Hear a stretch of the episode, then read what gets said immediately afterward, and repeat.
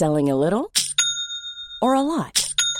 Shopify helps you do your thing however you cha-ching. Shopify is the global commerce platform that helps you sell at every stage of your business. From the launch your online shop stage to the first real-life store stage. All the way to the did we just hit a million orders stage.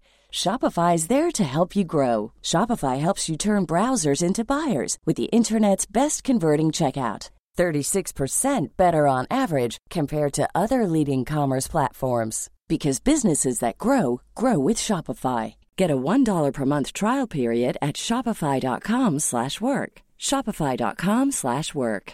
Hey, Dave. Yeah, Randy. Since we founded Bombas, we've always said our socks, underwear, and T-shirts are super soft. Any new ideas? Maybe sublimely soft. Or disgustingly cozy. Wait, what? I got it. Bombas. Absurdly comfortable essentials for yourself and for those facing homelessness. Because one purchased equals one donated. Wow, did we just write an ad?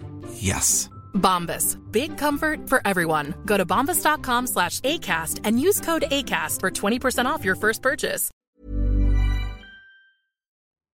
Hi everyone, it's Shannon Drew from Millwall Lionesses. I would just like to say a huge thank you to Actum Noir Podcast and all of its listeners for all of your outstanding support so far and letting us come on your show to discuss how us girls are doing. Let's win that league for you.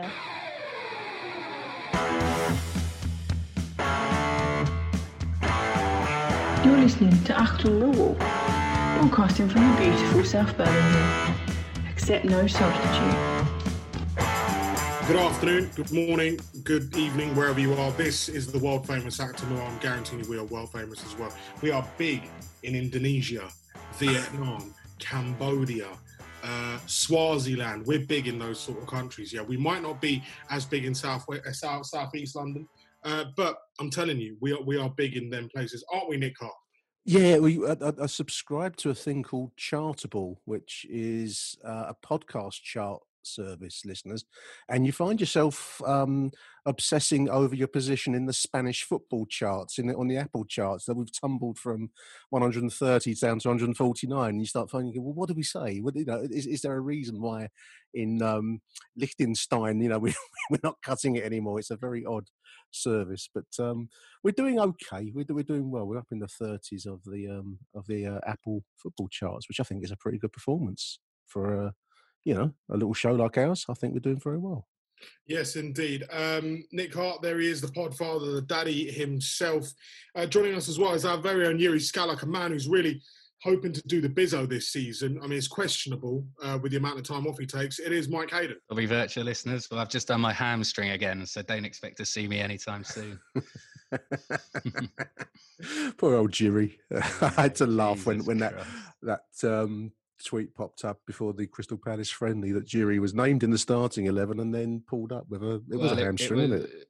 Yeah, I think so. It was funny because it was almost like in real time in our WhatsApp group, listeners, because Michael Avery was making the point Skalák was going to make a comeback. 10 minutes later, no, he's injured in the warm-up. So sign of Paul Jiří. I think I was speculating, could this be the season of the Skalák? And as I posted, the answer to that seems to be no, Mike. It isn't going to be the season of the Skalák. No. I believe he was quite well rated, Mike, at Brighton. I mean, there are video clips online, apparently available, listeners, that show Jiří Skalák looking quite dangerous. I don't know if we've caught him at a bad time in his life. He just doesn't seem to be, health-wise, doesn't seem to be right, does he? No, I mean, you're right. And I think when Brighton got promoted, he played a very key part in that season, played a lot of games for them, got a lot of assists and was, I think one of the first names on the team sheet. At the moment they got promoted, he was just completely faded out. The manager, I think it was Chris Hewton, didn't fancy him. Yeah. And then ultimately he didn't really play football for a year. So, if you don't ply your trade for that long, you're going to start to get a bit worse at it. And I imagine his body may have taken its toll as well, hence why we may have seen a few injuries. But he's like a bottle of Staropramen at the moment, breaks very easily. Yes, unfortunately, I think we've caught him at the wrong time in his career, Nick. I think we have. A 0-1 loss to Crystal Palace in the friendly. Did you watch it, Mike? I didn't. No. I mean, was that work-wise or was that? I was working. Funnily enough, my friend is a Crystal Palace fan, and it was £5 on their iFollow. It was £10 for us. Yeah, work that one out. So I didn't. Yes, I didn't see the game though, but yeah, I heard it seemed like a relatively strong performance from Millwall, according to Rowett. According to Rowett, I mean, I didn't watch it. Listeners, regular listeners to this show over the years will know that on principle I don't do friendlies, so I'm certainly not going to pay you a tenner when it seems that Palace fans are paying a fiver. That's interesting. So I've never been a fan of friendlies as a spectator, pursuit. But it sounds like it was an okay performance overall. The goal I saw on social media looked like a pretty well taken goal. Zaha, I think it was, Mike, wasn't it? Yeah. That got a close range chance, fell to him. You could maybe talk about the defending that led to the cross on the right, but that seems a little bit churlish in a friendly match. I mean, Rowett said after it was a good lesson against the Premier League side, and I think there's a strong argument that you don't really gain anything by playing weaker opponents. You do gain by playing stronger opponents, don't you? I definitely agree with you, Nick. I think usually we don't really play a strong opponent, I think, in the last friendly game historically. In last few years, though, we've played a Spanish opponent, haven't we? I think we had the Rayo Vallecanos down here, and I think we played Sociedad. Sociedad last season. But I think it's always good to play, a team like Crystal Palace, who are very much, Premier League opposition, used to playing English football and at a very good standard. I think, I don't know how much you get of playing against the Spanish side with a completely different style to what we're going to face in the league. So I think with Palace, a team unfortunately better than us, but a good test. And it sounds like we made a good account of ourselves, had some good chances in the second half as well.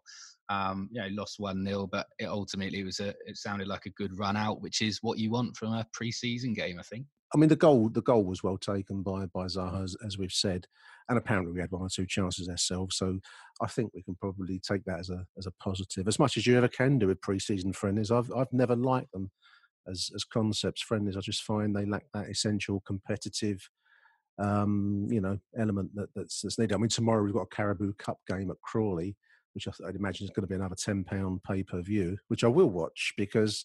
10 jibs on the pay-per-view? Yeah. As Mike said earlier on, the Palace were charging a fiver, which seems to be more a... I might have paid a fiver, and I don't know why I'm getting hung up on £5, Mike, but it seems just... a tenner just seems a lot, for a friendly match. Are you telling me you didn't find some Yugoslavian stream?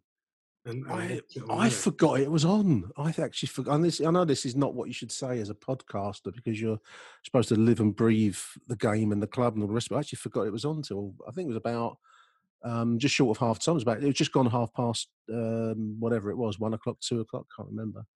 And someone said to me, Millwall's on. I thought, oh yeah, the friendly's going. But I thought, I'm not going to pay a tenner now to watch basically a half of friendly football, But the price seems strong, don't it? Are we to all get used to this stronging it this season because of the COVID and the fact that we're all going to be watching I follow streams and they're going to try and wring the sponge up? It's going to be very much like this. I wouldn't be surprised if they start selling sort of bulk passes. For the iFollow, which can be sort of transferred into real tickets when games are back. Incidentally, I'm actually going to the first competitive game with fans back. Excuse me, which is on Tuesday. It's Cambridge versus Fulham. Okay. So there's 1,000 fans let in. I've had it on good word to keep it between us three. No one else will be listening to this show, mate. Don't worry. No one is. And I don't know the Cambodian word for attendance. So I've heard that Cambridge are going to be allowing 2,500 fans in to their league game at the weekend. So the opening day of the season in Carlisle. So there's progress being made. And apparently they're hitting government guidelines. They're hitting government targets on what to do and sort of they're playing ball effectively. And that's why they've been allowed to do this. So 1,000 fans in Tuesday, 2,500, no away fans, however. No. 2,500 for the first game of the season. I'm not in fact sure how many the Abbey Stadium holds. It's not going to be many. Yeah, I was looking at that. 10,000? 8,127. So they've got half of that is seated and they've got, I think, two terraces there. So, if you're kind of doing the maths, if you've got 8,300 seated divided by 2,500, that will give you the one in XYZ number that we can probably do calculations by, I'm guessing. How that works with Millwall, I'm not sure, in terms of I don't know the exact number of season ticket holders there at the club. You know, let's be fair, attendances are always within sort of the 9 to 12, 13 bracket at the Den. Would you say that? Of home fans, yeah, I'd say that. I mean, much depends on the away following. I mean, that normally takes us to 14 or 15, depending if the upper tier is sold out. When last season's average attendance was 13,700 and something, so I suppose that would include the away fans. I mean, there have been away, there have been fans at non-league games. I've seen some of the local teams around here in East London have been, you know, where the kind of grounds where it's just a barrier around the edge of the pitch and you're standing against the, you know, the barrier. So there have been fans. I think they've had limits on 200 or 300 fans at places like Barking and Ilford and clubs of that level. So there is progress. Did I read today? I don't know if you saw it, Mike. The Tottenham are trying to push for a 31,000 crowd at White Hart Lane at some point, which would be half capacity. I can't see them getting that at the moment, but. No, it depends how strict the things become, I suppose. I mean, obviously Millwall are looking at, I think it was the 1st of October, isn't it, from then onwards. But, I mean, maybe Cambridge can do it, something to do with the fact that, as you said, Aaron, they've got two terraces. Is it easier to segregate people and you can fit more in a standing terrace rather than, obviously, a full-seater stadium? Yeah, I don't know what the answer is. I suppose we'll just have to wait and see. Yeah, I think it's such an open question. I mean, I think Mike Calvin posted it. That's who put the Tottenham tweet on there, and he's asking whether it's a good thing, a safe thing, or not. And this is going to vary according to your personal stance on the likes of mask wearing and the whole COVID question, which is a bit outside our remit here, really, but whether it's safe or not, I don't know. Yeah, because I mean, I think maybe more of the clubs, if you're letting half of, you know, the Tottenham Stadium go, and it's not necessarily in the ground where the issues may be, it's outside. You know, how do you get that amount of people to, you know, queue up and maybe have some sort of COVID test? How long are they going to have to be in the ground before kickoff? You know, you could be talking at 2-3 hours before the match, and that's where it could, you know, the club doesn't necessarily have control of social distancing, for example. You know, so that needs to be thought about as well. But I would say that's an ambitious claim that Tottenham are making, I think. I would think that sounds like 50% capacity. I mean, I think the Lions were working on. Was it just under 6,000, which would be one-third the capacity without away fans? I did see we've got this wooden kind of shantytown-type turnstile arrangement outside the car park now, haven't they? And if you've seen that, it's built out of old beer crates, you know, the old wooden beer crates and across the car park. Cabbages, you know. Well, I think the plan is that you get your ticket checked. I guess, as Mike says, some kind of temperature check, I guess, at that point, out in the open. And then you walk into the ground to sit wherever you're designated to sit.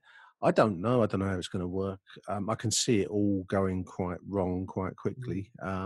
Just that's my instinctive reaction. Nick, can I bring you some transfer news? Go for it, mate. There's been a lot of talk.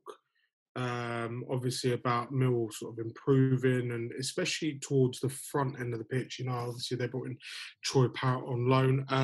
A player they've been linked with is Lionel Messi from Barcelona. Good boy, honest boy. Yeah, he's not that Messi. No, it doesn't ring a bell. Decent, very decent player. Is he? I'll take your word for it, Nick. The official word from both ends that Lionel Messi is confirmed. He's going nowhere. He's done a U-turn, which everyone knew. Was, let's be fair, going to happen.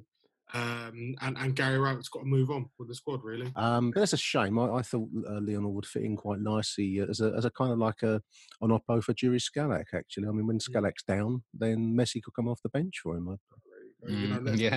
Very adequate. Very, very good at championship level, I'd say. He'd have to work his way into the squad, chaps. You know, well, we went wrong was when Messi was 15. We should have poached him straight. Well, this is back to Theo. Exactly. Allegedly. What was he doing? A couple of returns, though. We've seen Mason Bennett return on a permanent deal. Scott Malone is in on a left back. A lot of negative press for Scott Malone. I'm a big fan of his, having watched him at Fulham. under Slavicio Kanovic. I think he's an absolutely brilliant championship left-back, someone who loves to attack, who can really whip a ball in as well. That's the thing. You know, his deliveries are excellent. He knows how to attack and he knows how to defend, and I think he'd be a really, really good addition to the team. Obviously, Mason Bennett's come in. It was expected. I thought he was on a free for some reason. Didn't it say undisclosed fee? Undisclosed, I read. Oh, no. Right. I thought he was out of contract. Yeah, really? I thought he was. No. There was a lot of, I mean, I think Mason leaves Derby with a lot of, you know, there was a mutual sense of, you know, good riddance on both sides, relief. Yeah. You know, I just read some of the Derby fans' comments. They're not unhappy to see the back of him. I think it's a great shame. I think he's a very talented player. He's clearly gone wrong, both in terms of career and personal wise up there. So, you know, he's got a chance, a second shot, I think. Did I read or did I hear? I don't even know where I picked it up, that he's on some kind of pay per play basis at the deadline. Wow. I don't know if that's true, or you know, whether that's just made up stories. But yeah, I think he seems a bit. I know he's got injury problems, and it's probably play about half the games this season. But I mean, someone that young to be on a pay as you play, I would seems think so. It seems. I wouldn't think so. It seems harsh. I seriously wonder. And I'm interested to hear what you boys think. But he's clearly not been a happy boy up there at Derby for some time, and returning to Rowett seems to have an almost paternal kind of relationship with him. The pictures of, I know all promotional pictures when you sign are going to be smiley faces and everyone expects that, but he looks like he's happy and settled. I just wonder whether that's going to impact on his health, because generally speaking in this life, if you're a happy person, you tend not to get ill as much as if you're unhappy. I'm just wondering whether that could be a big step forward for him career-wise and on other fronts too. Could be. I think the nature. Sorry, Aaron. Yeah, the nature of how he plays as well probably doesn't help his injury proneness, does it? Because he is very much an all-firing, getting stuck in sort of player. Interestingly enough, I think he's pretty good mates with Scott Malone.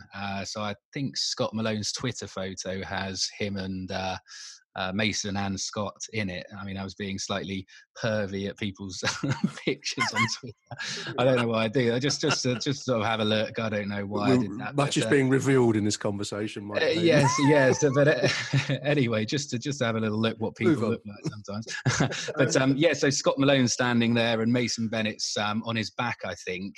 So clearly they have a rapport. So that's another interesting piece of the puzzle. I really like Scott Malone. I know that he left the den. When was that? Back in 2014, I think, something like that. I believe that was in the Holloway era. I could be wrong, so correct me, listeners, if I'm wrong. But he left. Well, I think it was a little bit of a sour atmosphere, but then there was a generally sour atmosphere going on at the club more widely than Scott Malone at the time. So I think some people have long memories of, you know, that time. But I really like him. I'm with you, Aaron. I think he's a really strong attacking wing back in the modern sense. I think he'll be a far better threat going forwards and in defence perhaps, but then that allows other people to do that job. So I really like him, and I like Mason Bennett. I like what we saw of him. So, you know, I can't believe that anyone can say that double signing is not going to strengthen and benefit the side on what is a really huge season ahead for us. One player I was looking at from Derby was Chris Martin. It was announced yesterday that he's joined Bristol City.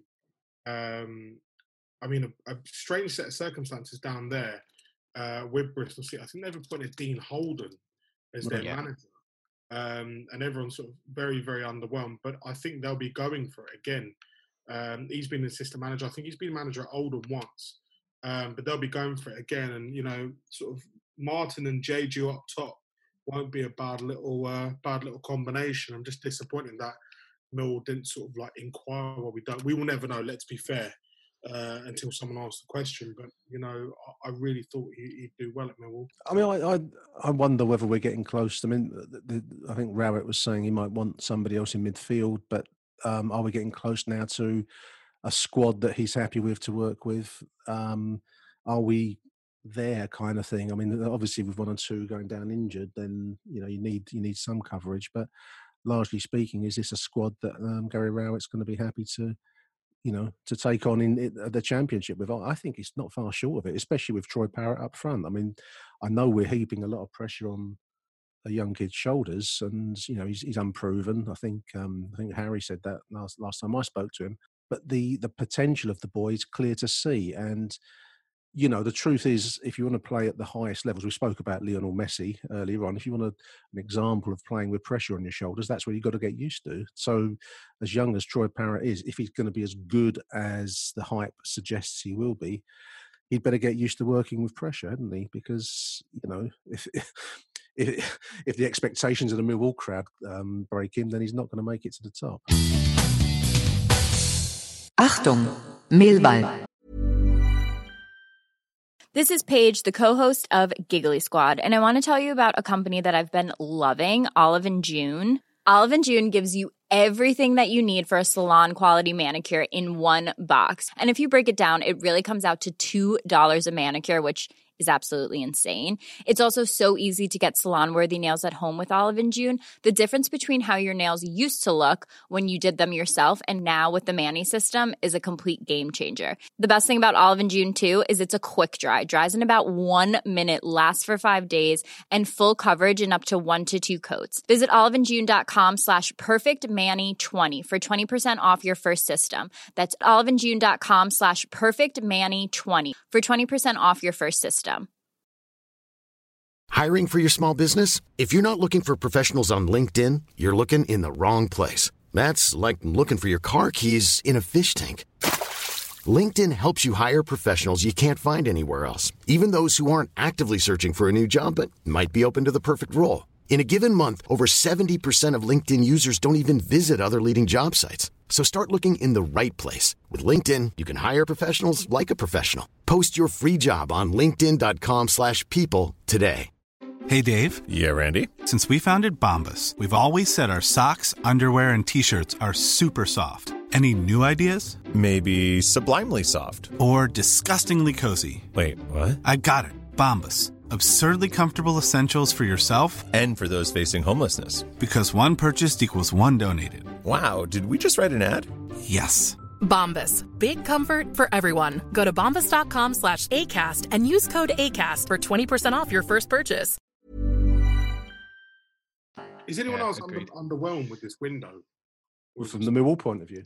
Millwall / in general. I'm happy with our business, I think. I think it was important not to let our best players go. You know, we've not really got rid of anyone, have we? No, we've lost no one. So, and I think it was important to build the squad with numbers. And you look at maybe like a squad player such as Bodvarsson, there's a decent squad player to have. And maybe Bradshaw might be more of a squad player this season. We'll see.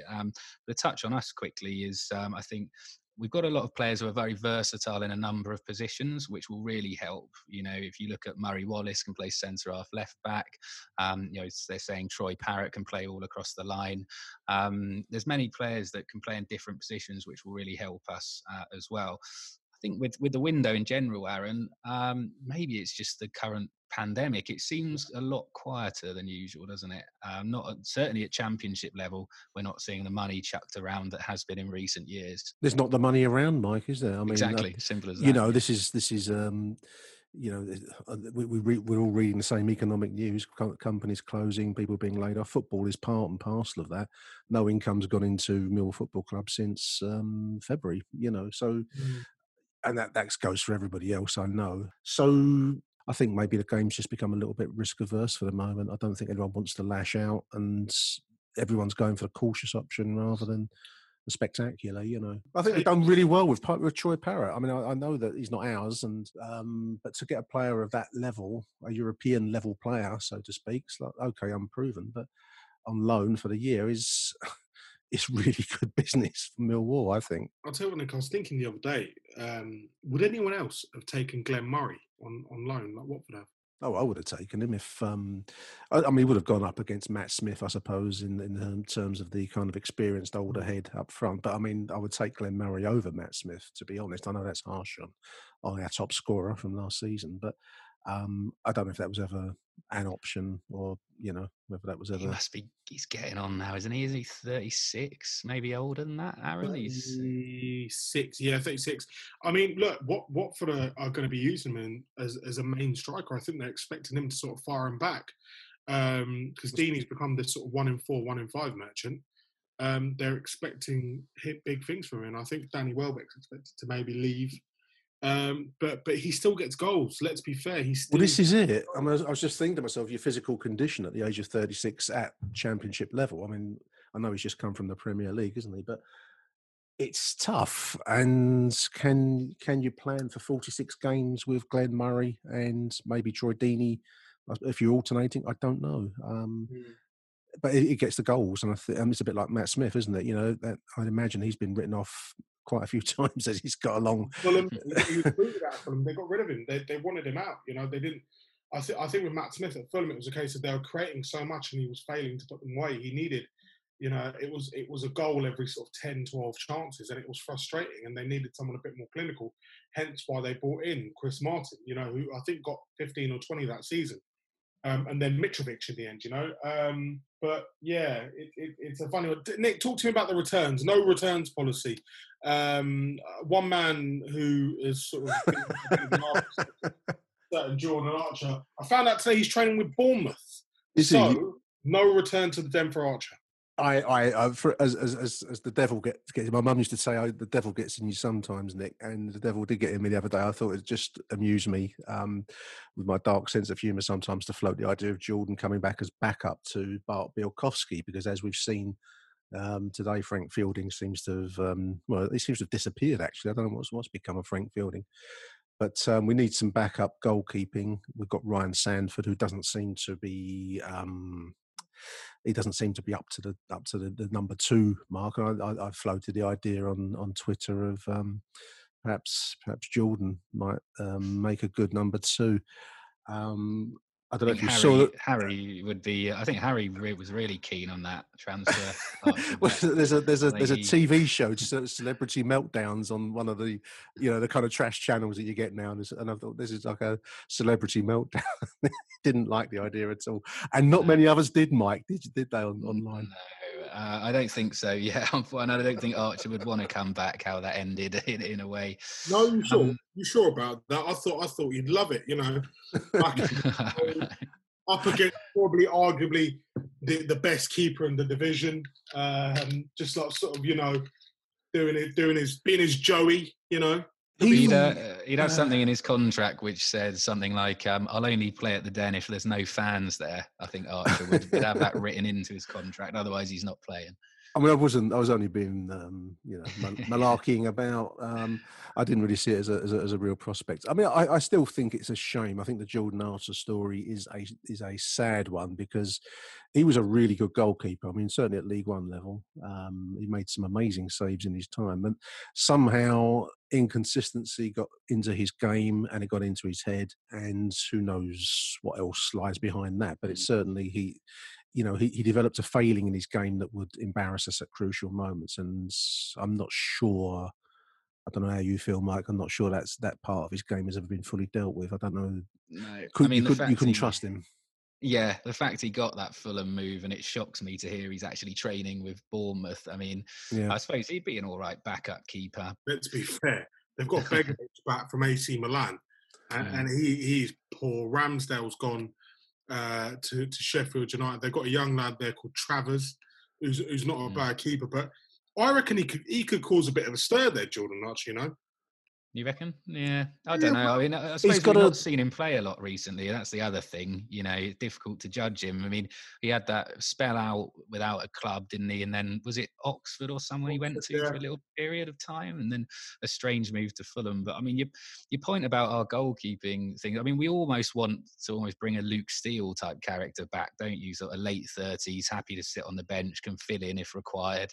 I mean, we're fortunate that Bart didn't really have any injuries last season. So hopefully that continues, but I think I'd bring in a sort of character like that, a Luke Steele part two. Somebody of that standing. I think I read. I think it was on News at Den. I think that Rowett seems to have some ideas and some targets, and I think it will be that kind of goalkeeper, Mike, someone that's happy to to work as the kind of warm up man and then sit on the bench and be called upon when needed. Hopefully not at all. The Frank Fielding story is a strange one. I was just reading he hasn't trained at all this pre-season, and that's a long time chaps to be injured, isn't it? I mean, that's over a year now since that fateful first game last August. And for you never to be fit since, that sounds like whatever it is, sounds like a career ender to me. If you haven't recovered in a year, you're not going to recover at all to a professional level. Agreed. I don't know how long contract we signed him on either. I mean, maybe he's probably got at least a 2-year deal, so I imagine he'll be hanging around for the next year. But nobody talks about Fielding. You're right when you said earlier, Nick. I mean, I forgot he was at the club as well, but nobody mentions him. It's like the elephant in the room that nobody talks about, you know. I mean, the precise crease hasn't trained this pre-season. I keep looking at those words, and you think, well, why not? I mean, you know, a year out of the game, and who knows? And that one appearance, well, it was actually 30-something minutes, 35 minutes or so, and that's been it. Very odd story. It's going to be one of the pub questions of the future, isn't it? Frank Fielding's career, the 35-minute goalkeeper. Just looking at some of the other transfers, QPR have signed Tom Carroll from Swansea City on a 1-year deal. Matty Cash has left Nottingham Forest. He's got Aston Villa. Okay. Lena's wanted by Dijon. Elias Kachunga and Josh Windass have got to Sheffield Wednesday. Just looking at the Wigan squad, actually, just sort of taking account of it, there's barely anyone left. They've got 15. Well, they've been rifled, haven't they? I mean, I don't know. The Wigan situation is still a bit fluid, isn't it? I mean, they're obviously relegated, but there is still, you know, financially they're not in a great place at the moment. So, you know, you wonder whether they're going to be the next casualty once the season starts, whether that club can continue to function for another year in the Football League. It's a very, very sad situation generally.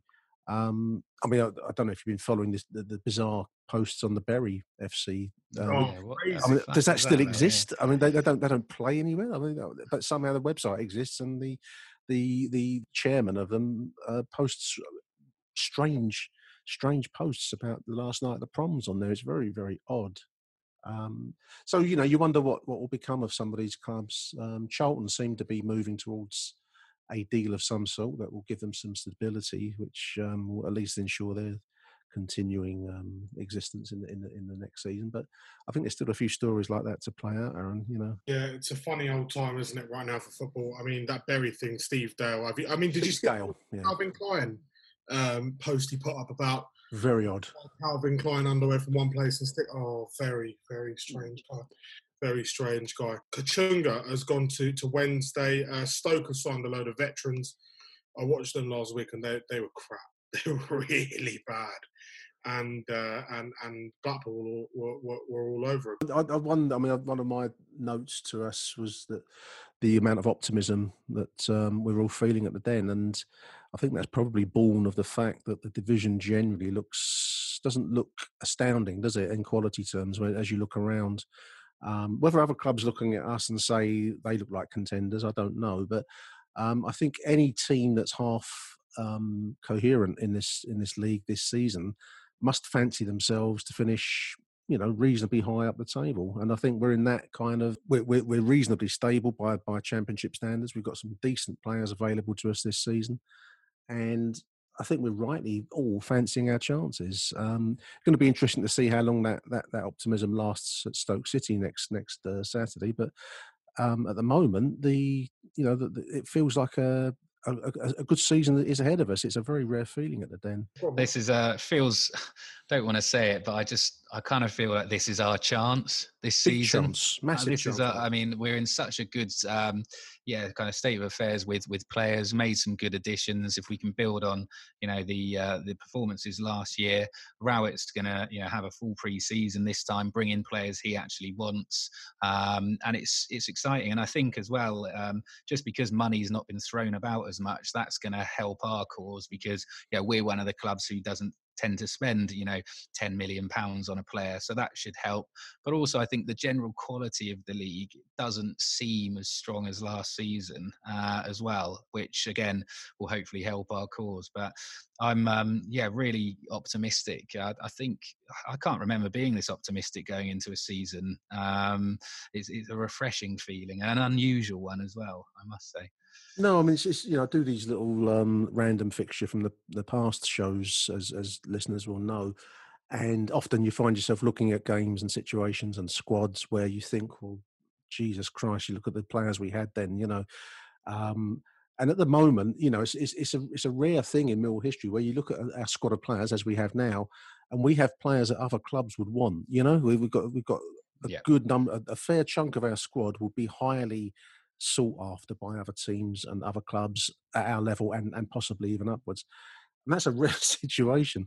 So it is a massive chance, Mike. I make you right. I think that this, we will kick ourselves if we don't take advantage of this situation that lies before us, because the game is in a bit of a wobble at the moment.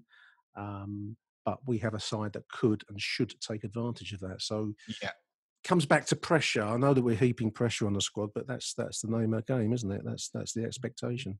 I think for us, it's about getting fans back in the den, though, because God, that will make a massive difference to our chances. And I think, you know, that's probably partially why we blew it in a little way last season. In the end, we had a chance really to get in the top six, and that definitely played a big part. So, yeah, let's get the den roaring again, and hopefully we can all enjoy this season. I think it was the strangeness of the empty stadium. It took us a good 3 or 4 games to get into the swing of that.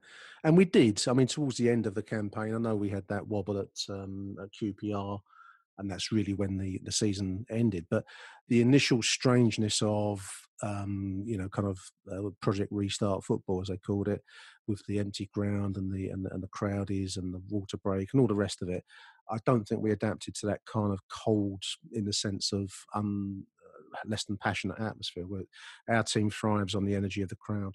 You're right. I think if we can get fans back in the den and we start to build some momentum, this could be a huge season for us. Absolutely. Yep. Absolutely. And it begins tomorrow in the League Cup at the People's Pension Stadium. Yeah. Crawley Town. Go on, Nick, your thoughts, mate? Carabao Cup action. I quite like the idea. I mean, I was saying earlier on that I don't like friendly games. And the Carabao Cup first round at Crawley feels a little bit like a midway point between a friendly and a proper competitive league game. So it's like a 50% point between the two. I know everyone says they want to progress in the competition. And yes, so do I, but I'm not going to take that terribly seriously, because I think we have a squad that's not huge.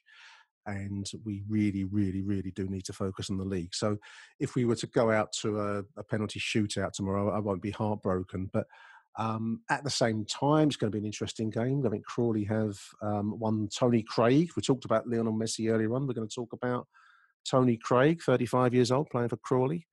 And he's always going to bring an edge to his game. He won't be... I know, you know, he's Millwall through and through, but he will bring edge and fire and energy to the game. So I think we're in for a good test tomorrow. Yeah, I'm going to completely make you right, Nick. That was similar to what I was going to say. It feels almost odd that we have a rip-roaring game at the Den against Crystal Palace as a last friendly, and then all of a sudden you're almost in this, you know, damp Carabao Cup away at a League Two side. It almost is a bit of a damp start to the season. I'm kind of just thinking to myself, the Stoke game is the real start to the season for me.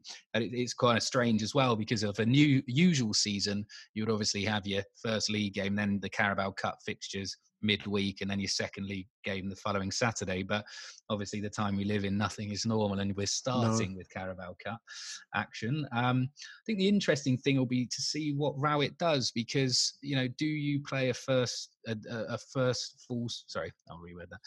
strength team that we're going to play against Stoke and really get everything firing against Crawley and ready for next Saturday? Or would you take the usual Carabao Cup route in playing, you know, maybe your Tyler Burries and Hayden Muller, for example, and giving rotating the team a little bit? So it'll be interesting to see how Rowett views it in that regard. Obviously, we're looking at, you know, trying to play a competitive game and basically getting the win. That's the idea. That's the name of the game. What would you do? Would you play a weekend team? I would. Yeah, I would. Well, weekend team in the sense of the Hayden Mullers and the Tylers and. Billy Mitchell's is not available now, but I would have played Billy if he'd been available. Just looking at the news at Den, we have no Shane Ferguson, we have no John Daddy. both on international duty. Troy Parrott is still carrying a slight strain to his quads. And, of course, Jiří limped out of the warm-up. And I think Marlon Romeo might not be risked, according to the news at Den. So I think we probably won't be far short of a second choice 11, so to speak. But, I you know, it would be nice to progress, but it's nice, not essential. And I would far sooner pick up 3 points at Stoke. And if that means that we can get some minutes in the legs for players that need it and come away relatively unscathed and get 3 points next week, that's really where I want our focus to be. Yeah, I think I was thinking about this whilst you were talking. I do agree. I think mainly because of the players we have unavailable, I think for the game, we may be forced to play a slightly rotate his side anyway. But I think, yeah, maybe give some of the youngsters a chance and make sure that everyone's fit and firing for the Stoke match. I really couldn't give two shits if we progress or not in the game. I don't care about the Carabao Cup. The only nice thing is to see some of our youngsters on display, give them some more experience. The Carabao Cup it might as well be a friendly tournament for me. I have no interest in it, unfortunately. It's sad, but I think Crawley will approach it in quite a competitive frame of mind as well. I think they will want to progress. Led by Craig, and he will want to get a result against his old club. So that's a game since March, Nick. No, so they will. Of course. Yeah. They will want to get something tomorrow, and I think maybe we will slightly be thinking in terms of next week from not taking knocks, not losing players. So I think it's going to be a difficult game. I can see it going to a penalty shootout. To be honest, I'm thinking it will be 1-1, 0-0 or whatever at the end of 90, and then the lotto of a penalty shootout at the end of that. You'll get your £10 worth then, Nick, if there's a penalty shootout. Try and get some money on that, yeah. £10. You're listening to Actum Noir. I was going to say I quite like the idea of the Caribou first round being used as a pre-season game. They used to do this in the 70s. And I always liked it rather than the friendly. I would prefer to watch that tomorrow, and I will be watching that on the iFollow rather than the friendly match. This at least has some meaning, and I prefer that to friendly football any day of the week. Looking at Nick, tell us about the Actung Acker. The Actung Acker, yeah. I'm actually going to roll I've done a jingle, chaps. I'm going to roll that jingle now. Roll jingle. The Actung Acker.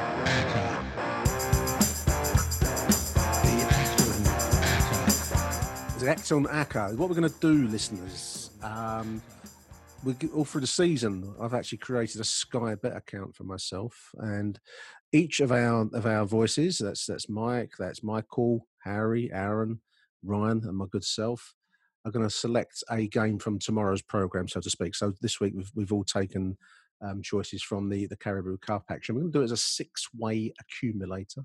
£5 on it each week. We're going to do this through the season, and the winnings will go to charity. If we win, we'll choose a charity the chance of us winning may be slim. I don't know, but we've each made our choices for tomorrow. Caribou Cup, Actung Acker. If you bear with me a moment, I will edit this to make it sound a really smooth transition. So tomorrow's choices, listeners: Harry's gone for Cardiff to beat Northampton. Ryan's chosen Bolton to beat Bradford City. Aaron, you're taking Swansea, I think, are away at Newport. Yeah, I'm going to it, so that's why I picked it. Okay, so we're looking for Swansea. Michael's gone for Huddersfield to take Rochdale. I think Huddersfield are at Rochdale for that game, if memory serves. Mike, you've gone for Peterborough to beat Cheltenham. And I've gone for Sunderland, Aidan O'Brien, field goals to beat Hull City.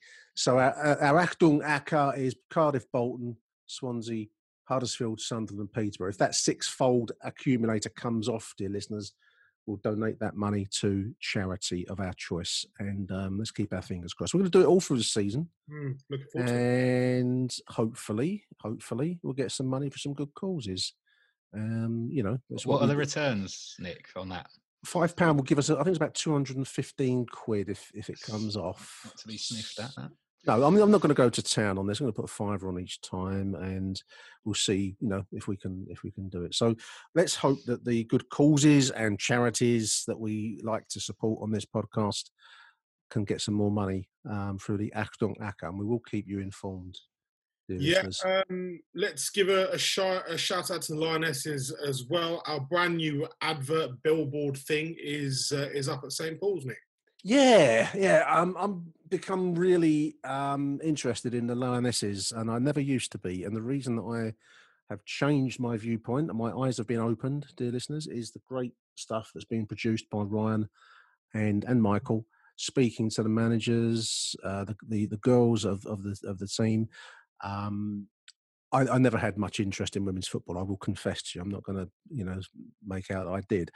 But listening to the insights and the stories and the sheer commitment shown by these girls to improve themselves, improve as players, and in other directions too, the commitment to playing and to the hard work and graft has opened my eyes to the women's game. So. We're really happy to be able to put a board up at St Paul's that gives some support to the club. We'll try and do some more as the season goes along, because I think it's a really good cause. It's part of the club that's should get more coverage. They've had a tough time of it in recent years. They're playing at one of the lowest levels, I think, in the women's game. And they're looking to rebuild themselves back up to the, I think it's championship level they were at previously in the women's game. So they're looking to rebuild. And I just have a listen to the shows. If you haven't listened yet, listeners, do have a listen to one or two of them. They're really good. They give you a real insight into the lives and the playing approaches of the girls and how much work goes into it. And I think you'll, like me, change your views a little bit if you do so. So come on, you Lionesses. Actum will be reporting all season on the Lionesses, and we'll also be running bits and pieces in this show just to give them a bit of promotion. Hopefully, once fans can go back, Aaron, we can get along to a game over at some point once we can go back and watch football properly. It would be good to pop down there. Nick will be doing autographs and photos for ladies. Oh, dear. Will be. Might be shy. The big news of the week, Aaron, just to close us out, is the return of the green and white kit, the green and white away kit. I don't know if you've seen this. Yeah, beautiful. Green and white halves. I thought it was visually quite striking. I don't. What do you think, Mike? Do you like it? Yeah, no, agreed. Yeah, it did strike me certainly. I think it's a beauty. We always switch it up with the third kit. Oh, is it the away kit? Sorry, or the third. It's the away kit. It's still. Oh, is it? I think it's the away kit, isn't it? I think. Yeah, no, it is. Yeah, you're right. So I was just looking at it now. Very visually striking. Whenever I see that sort of green, and also it just reminds you of that fantastic Neil Harris moment, scoring the goal at Watford on the return from cancer. And I think that when I saw it, I mean, you just think back to that moment, which is obviously a beautiful moment in Millwall's history. So all for the kit. I think it looks, it looks cool, quite striking. Again, won't buy one because I'm a fully grown man, but it looks good on a lad like Conor Mahoney. It looks good on well-honed gym trained bodies. I think my midriff may not favour it, so it's, as a design, it's very good, and so's the blue kit. The home kit's good as well, by the way. Well done to Macron. Well, Macron. I think Macron let it down personally, but I think they're just such a poor manufacturer. I do hear some stories of the labels and the logos coming off after one watch, but I don't wear them. So I was a fan of the white last season personally. I really like the white, but this is nice. It's interesting. It's different. Excellent stuff. I think that's the Millwall news this week, Aaron. So thank you for dragging yourself out of the kitchen, mate. Well, it's been a busy one. It's been a busy one. Thank you, Mike, for coming on and having to stick around for the day whilst we do it. So thank you, Mike Hayden. Yeah, always a pleasure, gents. Thank you very much. Thank you. Join us again next week. Who's with us next week, Nick? What's the other? I think it's Michael Avery next week for the Real Millwall Fan Show. I'm sure you'll have plenty to say on that new Club Shop website, which is absolutely stunning. You'll be all over it, mate. You'll be all over it. Like a tramp on hot chips. That's it. Until next time, though, ladies and gentlemen, thank you for tuning in to Actum Noir. Don't forget the Millwall Lionesses as well. Bye for now.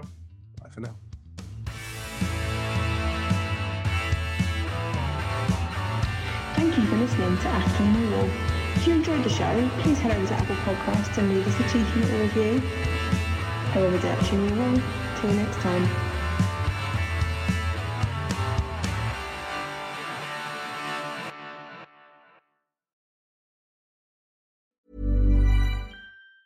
Mom deserves the best, and there's no better place to shop for Mother's Day than Whole Foods Market. They're your destination for unbeatable savings, from premium gifts to show-stopping flowers and irresistible desserts. Start by saving 33% with Prime on all body care and candles. Then get a 15-stem bunch of tulips for just $9.99 each with Prime. Round out Mom's menu with festive rosé, irresistible berry chantilly cake, and more special treats. Come celebrate Mother's Day at Whole Foods Market.